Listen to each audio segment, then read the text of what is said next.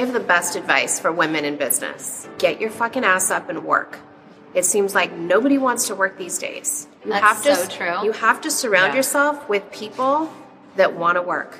Have a good work environment where everyone loves what they do because you have one life. No toxic work environments and show up and do the work. So, if you hadn't already heard that wonderful motivational talk from Kim Kardashian, that's what she recently responded when asked if she had any advice for women in business. And in typical fashion of the internet and social media in 2022, so many people were outraged and posted things such as rich splaining when a person who hasn't experienced poverty gives you patronizing advice on how to get out of poverty. Why is it so difficult for these people to acknowledge their privilege? It's Molly-Mae all over again. And you even had some high profile people chip in, such as actress and activist Jameela Jamil, and she tweeted saying, I think if you grew up in Beverly Hills with super successful parents, nobody needs to hear your thoughts on success slash work ethic. After I heard this, I had to come on and give you my take on all of it. Where do I start? So let me begin with a preface. I know her comments were specifically on women, but I'm going to go down the route of society as a whole, just to make that very clear to begin with. So let's begin by addressing the part in which her PR team is probably shouting and screaming at her right now. If I'm honest, if she delivered the message in a slightly different way, I don't think this would have gone down that badly. Realistically, she actually just said, value work ethic, Surround yourself with people who will help you level up. There's a lot of people out there who aren't providing value to you and don't want to work, so be mindful of who's in your circle. So let's reframe what she said and put some soft edges around it. Just try and imagine I'm Kim Kardashian for a second, but I'm not going to try any type of accent. I respect all the women who are out there wanting to grow, improve, and prosper. It was International Women's Day yesterday, and it highlights all of the amazing women out there. Something I'd love to see more from women is if they really valued work ethic and hustle. I'm sure that there's many women out there working hard right now, but if you reflected and asked yourself, could I be giving 10 or 20% more? Would I be able to? I'm sure we'd see even more amazing women push for more. There are a lot of people out there who aren't willing to put in the work, some of which are a bit entitled. That's both men and women. So we should do our best to focus on the people who inspire us to do better. We should do our best to surround ourselves with these type of people. If she said this, I reckon she would have been celebrated by a ton of women, especially given the timing and the fact it was released the day after International Women's Day. Maybe she wouldn't have because she's Kim Kardashian, but I guarantee she would not have got this type of kickback. So that's for her and her PR team to work on. And the next aspect that people are of course outraged about is her privilege. I personally had to Google how she got famous and where she came from. I literally had no idea before I recorded this podcast, but apparently her family already had roughly a net worth of over a million dollars before she was even born. So it is fair to say she didn't come from an underprivileged background by any means. So are these comments insensitive to those who are born in maybe poorer households, single parent households? Totally. I really do understand that perspective. But if we are to take our feelings out the equation for a moment, does she have a point? I think she does. Let's try and remain completely unbiased about who she is for a moment and maybe imagine she's like a rags to riches type of story. Would we agree then?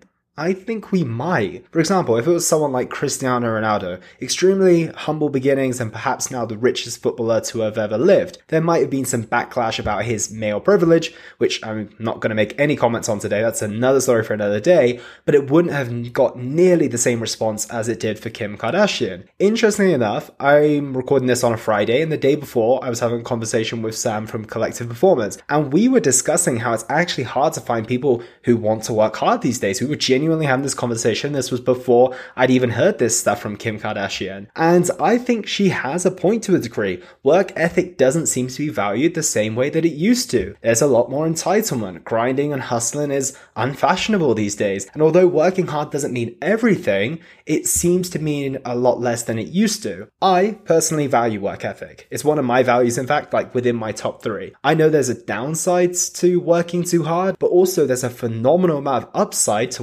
working towards something that you really want to achieve. And a perspective that you might have not considered is although it did outrage a lot of people, and we'll touch on those in just a moment, it probably inspired a fair few as well. We spoke at the beginning about the tone and the terminology. Maybe that wasn't the best approach in this occasion, but sometimes that blunt approach is sometimes the harsh truth that people need to hear. There's a huge amount of people who turn their lives around when it comes to their career, their health, their way of just showing up in the world when they hear something like this. We all know that sometimes the soft and maybe a bit more nice and kind approach doesn't always work. Even in my line of work, there's a number of people who have disregarded their health and their wellness for years and years and years, even when they knew the importance of it. But it took their doctor to say, if you don't turn this around, you're looking at an early grave, or someone to make that really harsh comment when they were at the beach, for example, for them to actually turn things around. Do I think this is the right approach? Not always, but is it effective? Absolutely. And in some ways, is it essential, such as that doctor example? Sometimes it is. And that comment may hurt in the moment, but it also has the power to help someone turn their entire life around. My last point on this is the gender aspect. I was quite tempted to discuss the Molly-Mae debacle when it all kicked off. However, I held back but I was surprised to see the backlash that she had. I watched the whole interview when it was released, actually, and that was maybe weeks or months before it even started to get any traction, which was actually the first surprising part. I don't know why the outrage took months to manifest, but that's an interesting question for another day. But I think the main reason why she got so much flack is because she's a woman. If you watch the Diary of CEO podcast, especially in the early days, there's plenty of talk of business growth, numbers, hustling, and very strong and absolute advice, but no one said anything anything then, even when it came to some of the guests that probably had fairly privileged backgrounds. But because she's a woman, and for some reason, women tend to get the brunt of the backlash when they talk about money and hard work, and of course, perhaps because she's white too, which is a fair point. But I did think that the level of comments were a little out of hand considering she's just a girl in her early 20s, figuring life out as she goes. I have no doubt that I said stupid things that I no longer believe in my early 20s. I'm probably going to do that for the coming years, unfortunately, as well. And probably you listening right now probably said some really stupid things in your early 20s too. Did we say them on an enormous platform? Of course not. But I'm also empathetic as if I had that type of platform at her age and every single word of mine was scrutinized, I wouldn't even want to speak to be completely honest. Could she polish the way that she speaks? 100% for sure. I actually think that's probably the main lesson of the day, but did she say anything that deserves the level of criticism that she got and what Kim Kardashian is currently getting either? I don't think so. The ridiculous part of this is that people who proceed to tweet about their outrage only exacerbate the problem. The interview with Kim Kardashian wouldn't have even come on my radar if there wasn't any outrage, let alone me making a podcast about it. I feel that if you really cared about the impact of underprivileged people, you'd probably look at ways at supporting them versus tweeting about it. Tweeting is like the equivalent of like beeping at someone and tailing them when they cut you up on the motorway. You're only doing this to make yourself feel better, and your anger is probably making the road more dangerous for everyone else. Yes, the driver is being reckless and stupid, but the best thing you can do is continue to drive like a sensible human so that you don't put anyone else at risk. By drawing attention to this driver, you make everyone else distracted and the road a more dangerous place. It's not your duty to serve justice to this driver. It's your duty to keep the road safe by doing your own part. Some people they need a journal and not a Twitter account. So to summarize, were her comments a little bit insensitive and could she do some work on how she delivers the message? For sure. If you strip away that and get to the truth of what she's saying, does she have a point? You may disagree with me, and that's totally fine as this is my opinion, but I think she does have a point. And please remember my preface at the beginning this is not gender specific, and in my experience, I've had this with males quite a lot of the time as well. And if I'm honest, I feel that we should spend a lot less time on being outraged on things like this and probably place our energy with the things that are more important in this life. For example, if someone has the time to tweet about Kim Kardashian's comment, but hasn't really reflected on what's going on in the world at this moment in time, which is a lot more pressing, I think a reassessment of priorities could be beneficial. So those are my thoughts. I am keen to hear yours. As always, feel free to reach out to me on Instagram and share this podcast if you did enjoy it. Take care, team, and I'll speak with you all tomorrow. And that was the Simply Fit podcast. I hope you gained a huge amount of value from today's episode. I feel inspired to improve your health and well-being.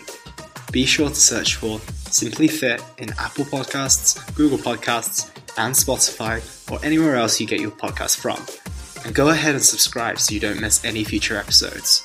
Also, if you like the episode, please don't forget to give it a 5 star rating.